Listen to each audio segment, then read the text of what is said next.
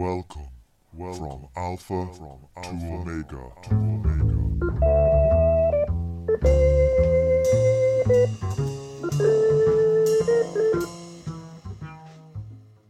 Hello, and welcome to the 78th episode of From Alpha to Omega.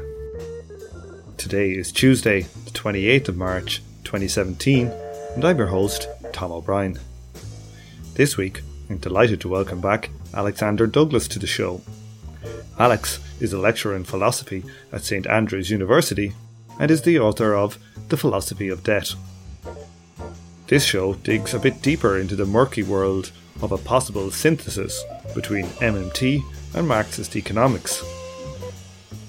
We discuss the problems an inflationary crisis poses to MMT, the stability of MMT and the job guarantee under times of duress, and Kalecki's class based critique of full employment policies. We also discuss Keynesian accounting identities, what they mean for Marx's ideas about profits driving investment, and the impact of government investment upon our understanding of Marxist economics. But before all that spine tingling stuff, I have a few people to thank. First off, the once off donation from Alex V, the new monthly subscriber Jeffrey M, and of course, all you monthly subscribers. Very much appreciated. Must also thank the new iTunes reviewer DJA Praise and the following new YouTube subscribers Alex QQ14 Dopez, Gun Lobby, Chris Tomlinson, Tom P. Mahoney 1, Sick Derek, Adrian Thornton, Paul Doherty, D.M. Palmer, Red Flag, Yenemster, Whitmer Warham, Stephen C.M., Derek Penner, Mashfinch, Harrison Karlovich, Beamfunk, Zigogo, Linus Hermanson, Aggressive Ruby, Puya666, Mavk, Mr. Fudgefox, Christopher Carroll, and Olga Nitovna. If you would like to leave a comment about the show, please try and leave them on the YouTube episode, and I will do my best to respond to it within a finite time. And remember, please like, subscribe, share, tweet, or leave a review for the show over on iTunes. It really helps spread the word. So, to the interview. So, Alex, we, we had a previous episode, we had C. Derek Farn on where we had a discussion about MMT and Marx and where we think they differ or where we think there are problems, say, with what perhaps MMT people say about MMT and its chances for creating a stable system. So, if we look back to the last time there was a kind of an acceptance of Keynesianism in the post war period, come the 1970s with uh, problems with profitability and an inflation shock primarily from the oil crises, we saw a breakdown in the Keynesian policies that were in place at the time. Was the previous Keynesian solution, was it kind of an MMT solution of sorts? Um, I think that most MMT people would say no because you did have this aggregate demand management strategy. We're using fiscal policy to make up for gaps in aggregate demand, but it wasn't specifically targeted at employment. So I guess it would be the equivalent of uh, interfering in the market to try to bring insurance premiums low enough to make everybody be covered by health insurance, as opposed to just directly covering everybody.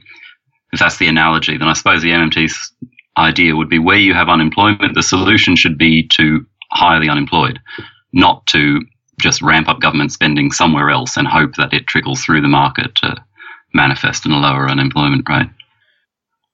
So I think I think most MMT people would say that those sorts of Keynesian policies were not exactly what they're recommending because basically had an, an attempt to deal with unemployment by ramping up aggregate demand by just increasing government spending generally.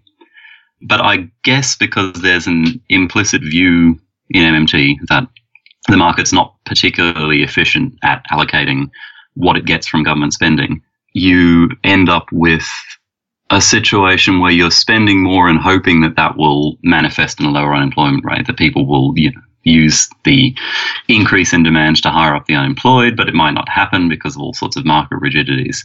Whereas the MMT solution is, well, you can circumvent the market by just hiring the unemployed directly as a government. Then you don't need to worry about whether an increase in demand will manifest in asset price inflation or something else as opposed to using up spare capacity, because you're just directly using the spare capacity. An analogy might be between trying to get the whole population covered by medical insurance. Um, one way you could do it is by trying to intervene in the market by trying to push premiums down low enough. And another way, of course, would be like what you do in the UK, just have the government actually insure everybody. I suppose the, the MMT idea there is that direct action always works better in the case of unemployment. So we might see then in the say the seventies there might be say employment unemployment is ticking up and the government tries to throw money into general government spending, but for whatever reasons people say perhaps don't consume as much, so that the slack is not taken up by the private sector. People might save their money for some reason or other or pay down debt. So that direct transmission is not a guaranteed success like say a job guarantee. That's what we're trying to say. Well, I, I mean, it's, it's, possibly, or another thing you could have is um, where you don't have sufficient flexibility in the labour market. If the government increases its demand, you know, well, if the market worked properly, you should have uh, an uptake in unused labour capacity. But instead, if you have unions controlling wages and things like that, then you might just end up pushing up the wages of unionised labour and not doing anything for the unemployed. So it'd be like if you ran a buffer stock policy for housing or something. But instead of getting new houses built, you ended up just pushing up the prices of houses that are already there. Fair enough. It's not a simple direct mechanism. We probably would still see some demand side from people, but it's an indirect thing and it's dependent on market rigidities. It's not as direct as, say, going out and employing people who are unemployed. That's right, yeah. How do you understand, as an MMT person, the crisis, say, of the 70s, with, say, the inflationary crisis, and, and could MMT have done something different? Okay, well, I mean, I should say I'm not. I don't know if I'm exactly an MMT person. I, I, I like the framing that MMT gives for understanding things like debt and government borrowing, um, because I think it's freer of assumptions, and we can talk about that a bit later if you like, than than the the neoclassical models that you get. And I'm not an economist, so I, I you know don't speak with any expertise here. But I think the the difference would be, you know, Hyman Minsky wrote this series of articles during that period, which have been published in a volume called uh, "Ending Poverty: Jobs Not Growth." It's edited by Randall Wray, where, where he was saying, no, these these demand management strategies that the government was using in the 70s were misguided precisely because they didn't directly target unemployment. In other words, you had, you the government just increasing its spending across the board generally, hoping that that would stimulate reduction in the unemployment rate, but instead it just manifested as higher non-salaried income for pensioners and other people who who shouldn't have been the primary beneficiaries of the government program. So, I mean, I, I suppose if you see Minsky as a kind of early MMT person, his idea was it, it would have worked much better if you had had big fiscal expansion, but all targeted at hiring people who are out of work, as opposed to just spending in general and hoping that it trickled down somehow. So, say we had the oil price shocks, and so we had a general increase in the in the cost of production I suppose is one way to look at it. This became like a, a, a long pulse into the economy of inflation. At, at that time, then, you know, we had these Keynesian policies kind of break down because the idea before was that if unemployment was high, you could fiscal spend and it wouldn't create inflation. And now we had inflation and high unemployment in in in a in a case where we have like an inflationary crisis like that that's not endemic to the system that's something uh, a kind of external what what does that mean then for say the policies of MMT if we have a job guarantee still in say in place and there suddenly is a massive boost of inflation what can we expect an MMT thing to do differently right well i mean I, I suppose the the MMT control on inflation is entirely fiscal, right? Because the you don't have central bank policy at all, really. I think that the the orthodoxy is you just keep the bank rate at zero all the time. So any excess demand you deal with by taxing. So the idea should be that you should have the government moving into surplus when you have inflationary, moving at least towards surplus when you have inflationary pressure. You just in- increase taxes until you've uh, cut out whatever excess demand is driving the inflation. And stagflation is a very tricky case because, you know, on one hand, you seem to have a shortage of demand, and on the other hand, you seem to have an excess of demand at the same time. So clearly, that's some sort of structural issue. Well, at least the MMT story would be that that's a structural issue. Structural in what sense? Is somehow the market isn't distributing the demand to where it needs to go. So you have too much demand in one place and you have too little demand in another place. Um, the shortage of demand is causing unemployment and the excess of demand is causing inflation. But you know, if you had a market that was in some sort of general equilibrium, you shouldn't have that. Right? It's, the market should just allocate the demand, the excess demand, to wherever the shortage of demand is. But you could you can imagine a case where, say, like an oil crisis happens. Say if there is stuff about like peak oil is correct, and we start seeing you know reductions in good quality oil coming on, on online to the world market, that we'll see like you know people want the oil, but it's going to cost them more. So it's not like there's a, a structural problem within the economic setup, say, of an individual country, say the US, for example. It's a commodity that's inflated due to scarcity.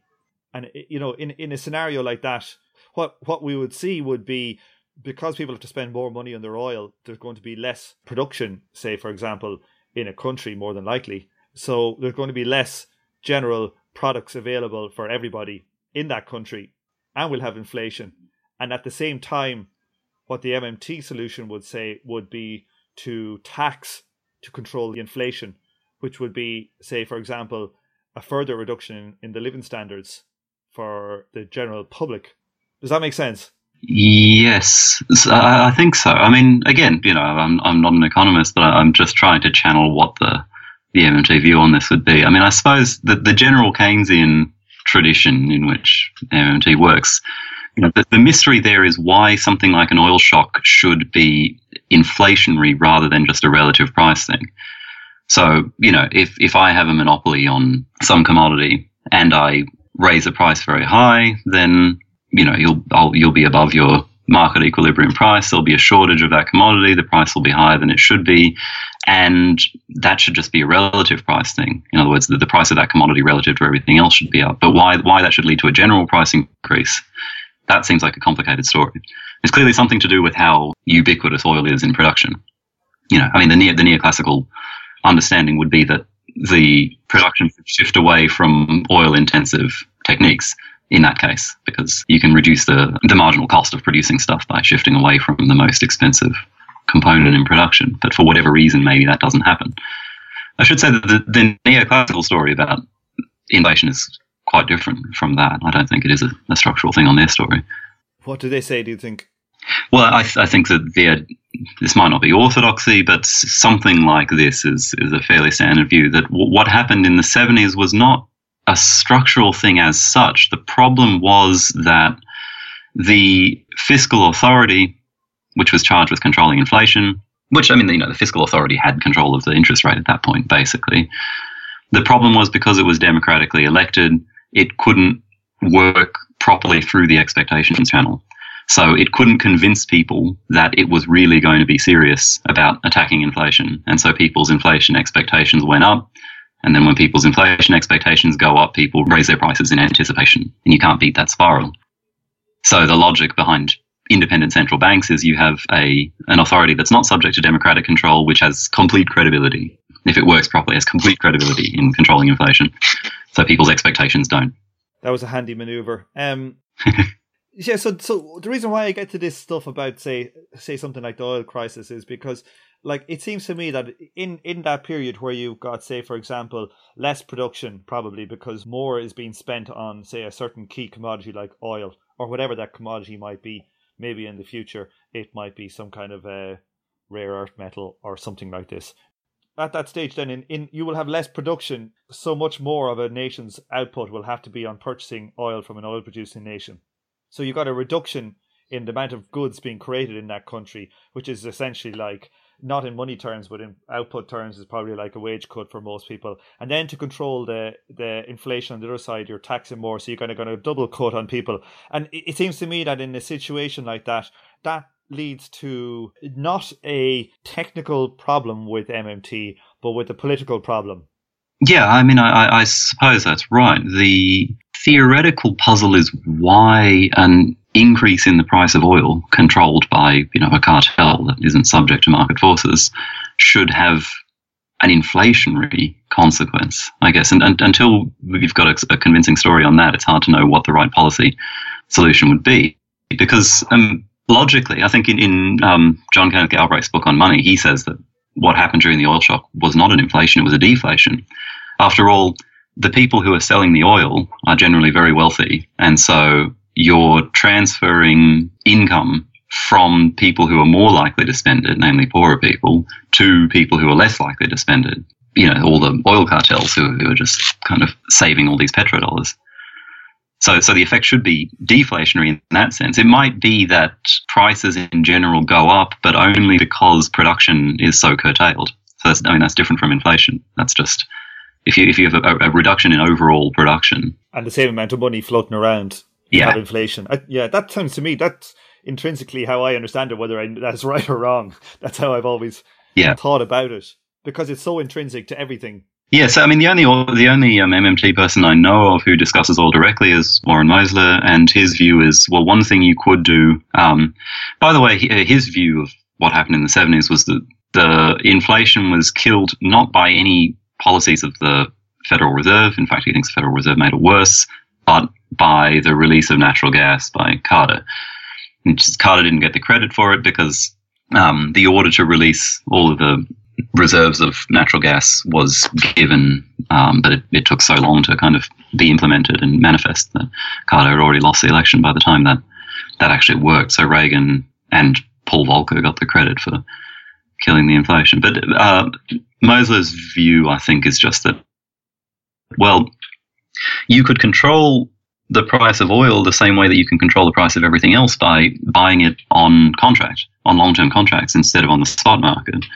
If a country like the US, who the oil producers, especially because the US now has, I think, is basically self-sufficient in terms of oil, you know, if if it said we're only going to buy oil on long-term contracts, the same way we buy wheat, the same way, you know, the Chinese government will go to Canada and say, this is the amount of uh, meat or you know, wheat or whatever we're going to buy over the next 10 years. What's the price that you'll give us? Or what's the price profile that you'll give us?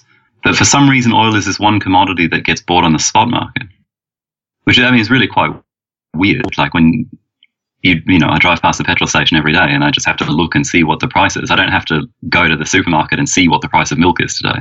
It might change gradually over time, but it's not just every day there's a different there's a different price. So there is something strange going on with oil. It's very unlike any other commodity, the bread or milk, like you're saying. They don't oscillate every day of the week. Yeah, I was going to say there'd be riots in the street, but I mean, you know, our population seems to be more tolerant than I had imagined. But you know, it would be it would be very confronting for people if they had to just go to the supermarket and see what the prices were every day of the, the ordinary staples they're buying. But it is like that with oil, and we just sort of accept it. The reason I'm focusing in on this is so much because myself and Derek were talking about MMT and Marx, and it kind of reduced our, our, our kind of discordance or disagreements reduced down to this idea of is MMT stable both domestically when something like that like what we're saying happened like a 1970s type thing and also internationally. So, say for example, if if the whole world is doing MMT policies and then somebody else tries to do, say, a neoliberal policy, will they have an advantage under that type of system? What are your thoughts on that? Right. Well, I, I, I couldn't quite follow Derek's argument for why a full employment policy should necessarily be inflationary. In other words, I don't know the Marxist argument for that. I know the neoclassical argument, which is effectively that if you're trusting the fiscal authority to maintain a certain target, so like maintain unemployment at, at the real lowest possible rate you can have without accelerating inflation, whatever that is, you run out of credibility because it might be that okay, so the, the the deal is right now the government hires all the unemployed. You know, right now we've got quite a a deflationary situation, a very low inflation situation. The government will hire all the unemployed. And the idea is that when inflationary pressure builds up, the government will release workers out of the out of public employment, make them available in the private sector, and that'll put a, some downward pressure on private wages and check the inflation in that way. Well, I think the neoclassical response to that would be the fiscal authority doesn't have enough credibility. People wouldn't don't believe that the government will really release its workers during the, the tough times. In the same way that when the government controlled interest rates, people didn't believe that the government would actually crank the rates up high enough to kill off an inflationary boom because it was it would be such a you know such a cruel confronting policy. So there's you know what's what's called time inconsistency. You can make a promise to do something that will be difficult in the future, but it will only have the effect of preventing you know, the unintended outcome if people really believe that you're going to do it. If you, you can say that you won't pay the kidnappers, but you know the kidnappers have to believe that you actually won't pay them in the future for that to actually prevent them from from kidnapping. It's the same sort of thing. So I, you know, I understand that argument. You know, there's various things you can say about that. I'm not so sure if, if Derek was saying, or maybe he was at the start saying it was necessarily inflationary, but I think he, he's kind of the the big disagreement we had was whether it was he might have said that, but I'm not sure. Um, is that in the crisis that the system becomes say unstable? Like the the reason why I think there is something to this is that if we look at say what the politics now is of the left, and it mirrors quite closely what the politics of the left was. Say it's not as radical, but but uh, for kind of Keynesian policies that occurred after the Great Depression in the 1930s, and we see the same pressure to put these on. That we you know we see this kind of cyclical nature of things. And you know, some people talk about Kondratiev waves and things like that, whether they exist or whether that's just noise. Who knows? But you know, so it, it seems to me that the same political pressures that existed to get Keynesian policies now exist, but it seems what what I find difficult to hold with with MMT is that whether it can ride out a crisis. Right. I mean, I suppose the view would be, you know, I think Warren's Twitter handle is just his his slogan, which is "There's no financial crisis so big that a sufficiently big fiscal expansion can't take care of it," or something like that. And he calls that Mosler's law. So one thing you could worry about as well, you know, Mosler's law becomes a, a sort of uh, historical inevitability that leads towards an increasing encroachment of the state into the private sector. I'm not sure if this if this is Derek's point, but you might think, well, look, there's always going to be financial crises, and if if the only solution to every financial crisis is to expand the public sector to, you know, absorb excess capacity, then you're just going to creep more and more towards a, a larger and larger public sector. Yeah. Something like an inflationary crisis is not really, uh, that's not really a financial crisis, though. No, well, I mean, okay, I, I thought you were talking about a, a financial crisis. Well, no, I, I, I mean both. You know, I just, I just mean whatever that crisis may be. You know, it wasn't necessarily a big financial crisis in the seventies so much as an inflationary crisis, and I suppose a bit of a profitability crisis, but not so much a a financial crisis that led to the downfall of things. It's more. It seems to be the financial crisis of the 30s and the and the 2000s that seems to have brought the Keynesian policies back to the table. Well, I mean, I guess if if your view is that you can have crises in both directions, you know, you can have a, a kind of shortage of aggregate demand crisis, and you can have an excess of aggregate demand crisis, then maybe those will balance out. So if you have the government always expanding, you know, during uh, tight periods and always contracting during inflationary periods, then maybe you don't have this this tendency towards increasing encroachment of the, the public sector. I don't know. So another person had dealt with it. I think we might have talked. I'm not sure if we talked about it the last time we were speaking. Was was Michael Kalecki? He had his I done this paper, very good read called "Political Aspects of Full Employment," where he talks about say, uh, the implications for class dynamics. The idea that as the state becomes more important and underlines the, the power of the private sector, that the private sector will essentially fight back to get rid of these full employment type policies. Like, like how we discussed the last time about how class and power is so intrinsically linked to MMT and the control of the state currency. The the weakness of MMT is ironically this other class battling the use of the state currency. I think so. I mean, I, th- I think that's absolutely right, and I think that's a very powerful and worrying line of critique. Um, I mean, you know, ultimately, I suppose MMT, as far as I understand, is a kind of yeah, extension of the Keynesian view or development of the Keynesian view that you can keep uh, capitalism viable as long as you have the right macroeconomic policy in place.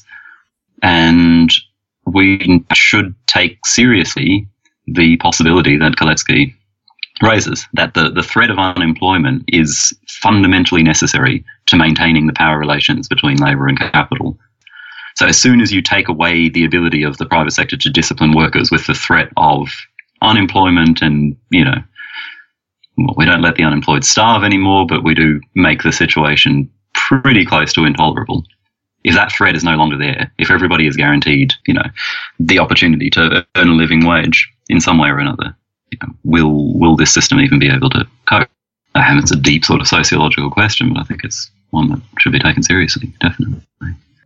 So something else I wanted to to touch on, Alex, was this idea of accounting identities. Can you describe what these are and what the power of them are? Right. I mean, I, I don't think they are particularly powerful for grounding any sort of argument about how the economy works. But I mean, one critique, moderate critique I would have of the some MMT literature is that you know, and I, and I, don't mean by the kind of key figures in the MMT, but you know, the sort of thing that you get through the blogosphere is this idea that uh, if you hold, say, the, the mainstream neoclassical view of how the economy works, you must be violating some straightforward accounting identity. I just don't think that's right. I'm trying to think of a, relatively straightforward example. So, one thing that you get in some macroeconomics textbooks, I think Greg Mankiw's macroeconomics textbook has this. You have this idea of national savings. And so the idea is if the government runs a surplus, then it builds up a reserve of national savings, which can then fuel investment. And I guess the MMT, well, not just the MMT critique, but one critique that people make of this is it, it gives a misleading picture of what's actually going on because that makes it sound like the government taxes more than it spends and it takes the excess money that it taxes and puts it in a piggy bank somewhere and then that piggy bank is then available for future government investment or something like that. Well, you know, if you work through the accounting identities, it can't be right that if the only things you change are how much you're taxing, or you, you know, you keep tax rates the same and you spend less, there should also be a change in income, or at least it's possible for there to be a change in income. You might just reduce income, in which case you don't end up saving anymore. It's just Keynesian paradox of thrift kind of thing. So, in order for the government's savings to be higher, the private sector's debt needs to increase. Right. So, you know, if, if, if anyone, including the government, is earning more than it's spending, somebody else has to be spending more than they're earning. And this is something that MMT people kind of throw out as, as though it's some sort of refutation of the neoclassical view. And I don't think it really is. I mean, the point is look, um, if you have a working assumption that when the government reduces its net spending, in other words, when it spends less or taxes more, it then clears space in the economy there's there are then resources that it's no longer claiming, which, if you have a very sanguine view about market efficiency, quickly absorb those newly released resources. So private investment will increase uh, automatically if government investment reduces. It'll just automatically take up the slack. Or if you don't think it's automatic, you can at least think that with a sensible central bank doing the right thing, the central bank will just cut the interest rates to the level where they need to be. So there are a whole lot of assumptions you need to ground that story. That the accounting identity itself tells you the story is wrong. One thing that uh, both I think both Keynesian and MMT people put forward is that using these identity equations, that you can show that it's investment that drives profits and not the Marxist view of profits driving investment. Can you talk about this a little? So I think I had a slogan in my book that was something like um, "Trust sponsors greed, greed spurs production." So my idea there was if if you just forget about these kind of intertemporal equilibrium ideas that you have in standard economics, that you know any any anytime anybody's earning money, it's because they're already placing future orders for stuff they want to buy. You just deal with the you know, who knows whether that's true? Who knows whether people are that rational? You just deal with the fact that there are clearly people who just want to increase their asset footprint. They just want to hold more and more and more financial assets. Well, again, for somebody to earn more than they spend, somebody else has to spend more than they earn. And that requires trust. I mean, what you need to have is lending institutions that will extend credit to people at a high enough level for the other people to be earning what they like. And so, you know, that's that's how it's a sort of monetary theory of production that I was trying to convey. But in terms of the Marxist view, you might have to run me through the argument about profit there. Well, I don't know. Well, what I will say is, um, you know, so Kalecki had this slogan as well, um, which was that under a capitalist system, uh, capitalists earn what they spend, whereas workers spend what they earn. And the idea was that when you have capitalists increasing investment, in doing so, they also increase their own profits. And that, you know, you should, you should see the accounting identity running in that direction for capitalists. And for workers, it's the opposite. Workers spend more when they earn more, but they don't, they can't make themselves earn more by spending more. Well, if you believe in demand management policies, you would probably think that if workers spend more, they'll earn more too. Yes, yeah. I mean, I, I guess that's the idea. Is you know, workers might not be able to organize to make a large investment in order to support aggregate demand in a way that will then trickle down to higher incomes themselves. But the government can. They can through the, the fiscal authority. I think the idea then of the Marxist way of looking at it is that, which to me makes sense, is that, you know, as an individual capitalist, you have to realize your profit before you can reinvest. So you might invest first in your business, but then you have to wait till the profits are realized in some in some way. Maybe you've got credit going or, or something. But you kind of have to wait for profit to be realized before you can invest. And the amount you can invest is a function of your profit. That you take out of the profit as a capitalist, I have a business selling cars. You know, my profit at the end of the year is a hundred thousand, and maybe I'll spend fifty thousand of that, and then the rest of the fifty thousand I'll use for expansion or you know building a nicer office or or whatever the hell it is. That it, it the, the the time of it, this kind of temporal thing is that it's it's the profits uh, determine what the next investment will be. So if I make a loss this year, I'm not going to invest a whole lot next year. I see. Yeah. So so what we get when you look at identities, these uh, simple uh, equations which show like income and spending for the government and the private sectors and uh, and exports, is that the identity way we, we see that the, it's the capitalist that, dis, that can decide what the profit level is dependent on his investment if I'm correct in understanding that. Right. Well, the Marxists would say that the investment is actually dependent on the profit. Right. Okay, I see. So the accounting identities from the national accounting identities, you can derive Kalecki's profit equation, and I won't say too much about that. I think they're in my book. That's another plug. Um, the but the, I mean, the key point is that investment is a term in the profit identity. So they're linked in such a way that greater investment, other things being equal, manifests as greater profit, and greater profit, other things being equal, manifests as higher investment. Because that's an accounting identity, there's no causation there. It doesn't tell you which is driving which. It's just a kind of reciprocal determination. And so the yeah the the accounting identity doesn't tell you the answer to the the question that you have, which is which comes first. I, I think I'm right in saying this that I, I've heard that that it is investment that drives profits. Profits are a function of investment and not the other way around in the Keynesian MMT literature. I'm sure I've read that many times. Yeah, I think I, I, I think you're probably right. I, I do that at least is is suggested, and that's not straightforward. And it's not straightforwardly clear why that should be true. So, um, you know, during a credit boom, you have lots of what looks like investment, but it never manifests as profit because you know instead you get a financial crisis or you just get rising asset prices or something. You don't get higher profits for the the productive sector of the economy at all. So you know there's something there's something in the the critique that no you know you should you should think about profit as determining investment at least profit in the productive sector as determining investment in the productive sector rather than the other way around. But I guess that you know the thing to not be confused by is if you don't understand how finance works, you might be inclined to think, well, of course, uh, of course, capitalists have to earn a profit because before they they make their investments because you know they need to to have the money there to pay out and the credit system can also you know it will take it over but if if you're you know if the if the profits are looking bad you're not going to get that credit i suppose that's what a marxist would say that's right, and you do you do need to have collateral to, to borrow against in most cases. So you know you do need to hold some sort of assets before you can can borrow to invest, unless you have a very credible business plan. I mean, you, it's perfect. It's, it's certainly mechanically possible to walk into a bank and have such a good business idea that they'll just extend you a loan with with no securitization. That's if your if your business plan includes pointing a gun. yeah, in that case, yeah. And I never, I mean, yeah, when people rob banks, they never ask the banks to extend them loans. They just take their cash. And I think the average haul from a bank robbery is something like 2,000 US dollars. They do a lot better if they ask the bank to credit up their account, but maybe it doesn't work that way. There's a guy in the small town where I come from, and he, well, I, I, he's from close there, and he uh, got sent to prison for a few years for robbing a post office with the leg of a chair. Wow. what, disguising it as a weapon or just. No, I don't think so. And the staff knew him as well. They knew him by name, even his disguise was so bad.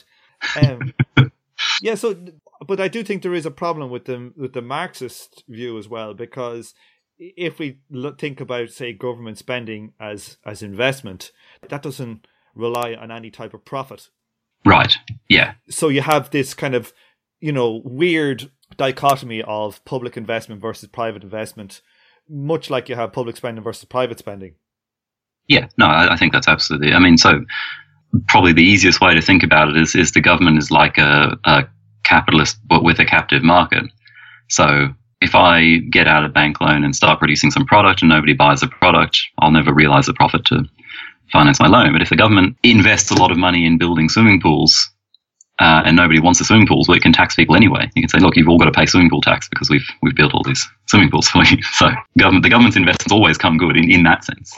It's, it's interesting. So we like we have problems. So so from the Marxist traditional orthodox Marxist viewpoint that I have certainly read, and the people, the Marxists I respect, the way they talk about government debt, they there is a you know a problem there. I think for the understanding, but also for for their understanding of profits and what drives profits, because government investment can drive profits, and also for then on on the other side, then we have problems for the Keynesian understanding that all, that says investment drives profits. Well, really, it's this weird combination of two separate streams of private and government.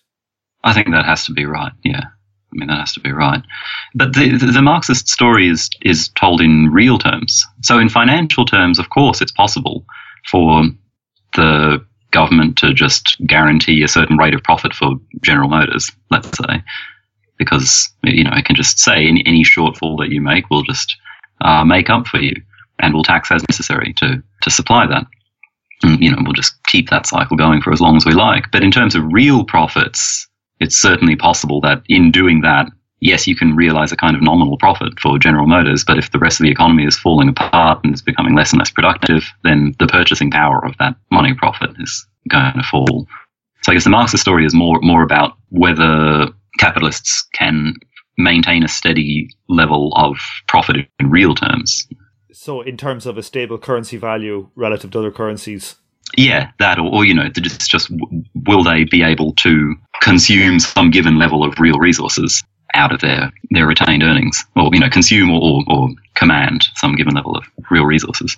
Yeah, that, that was something that we, we discussed with Derek, where I, I kind of came to this. Uh, I don't know if I came to it, but um, we um, discussed this idea of the ability to maintain profits, like you're just like you're talking. But if your economy is not being efficiently run, what will happen is your profits for these individual companies will stay reasonably good and they'll stay solvent, but their efficiency will drop. And from a Marxist point of view, looking at it, would you would say that the average amount of labor value that is contained in say one dollar's worth of production is dropping. That's right. Yeah, you keep your profit rate up, but you'll realize it in the falling rate of your currency versus another international currency. That's right. I mean, yeah, that, that would, for I think, for an orthodox Marxist, that would be a decline in the real rate of profit. So, uh, uh but but I, I've never been entirely sure because you're measuring this, measuring resources in this absolute unit, right? So it's like there's supposed to be some unit like kilograms of output, except it's it's you know a, a unit of value. Um, if the amount of value in whatever value unit is produced every year is falling, but you're commanding through your profit a, a fixed a percentage of it. So you know you you always command ten percent of the total amount of value, but the total amount of value is falling from year to year. I'm not. I just. I don't know enough about Marxism to know if that would count as a falling rate of profit or not. The big thing I think in Marx is, I think it's volume three, is that the total amount of value in the system is equal. Total prices is equal to the total value. Okay. so that they're accounting identities on the global level.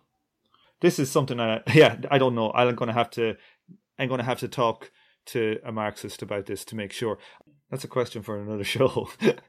yeah, I think it probably is. But for now, I, I, guess what I what I could say is um, because I don't really understand this idea of a unit of value.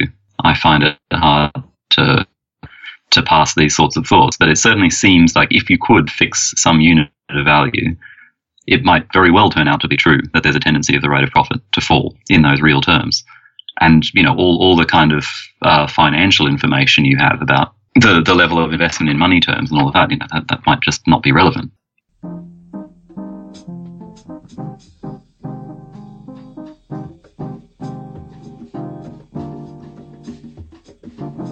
Well, Alex, thanks very much for coming on the show today. Uh, thank you, Tom.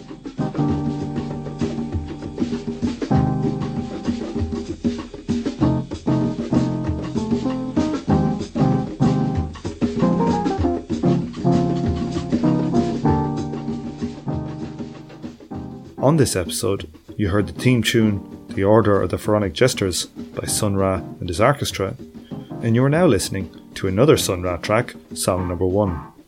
Thanks for listening, and I hope you join me for the next episode of From Alpha to Omega.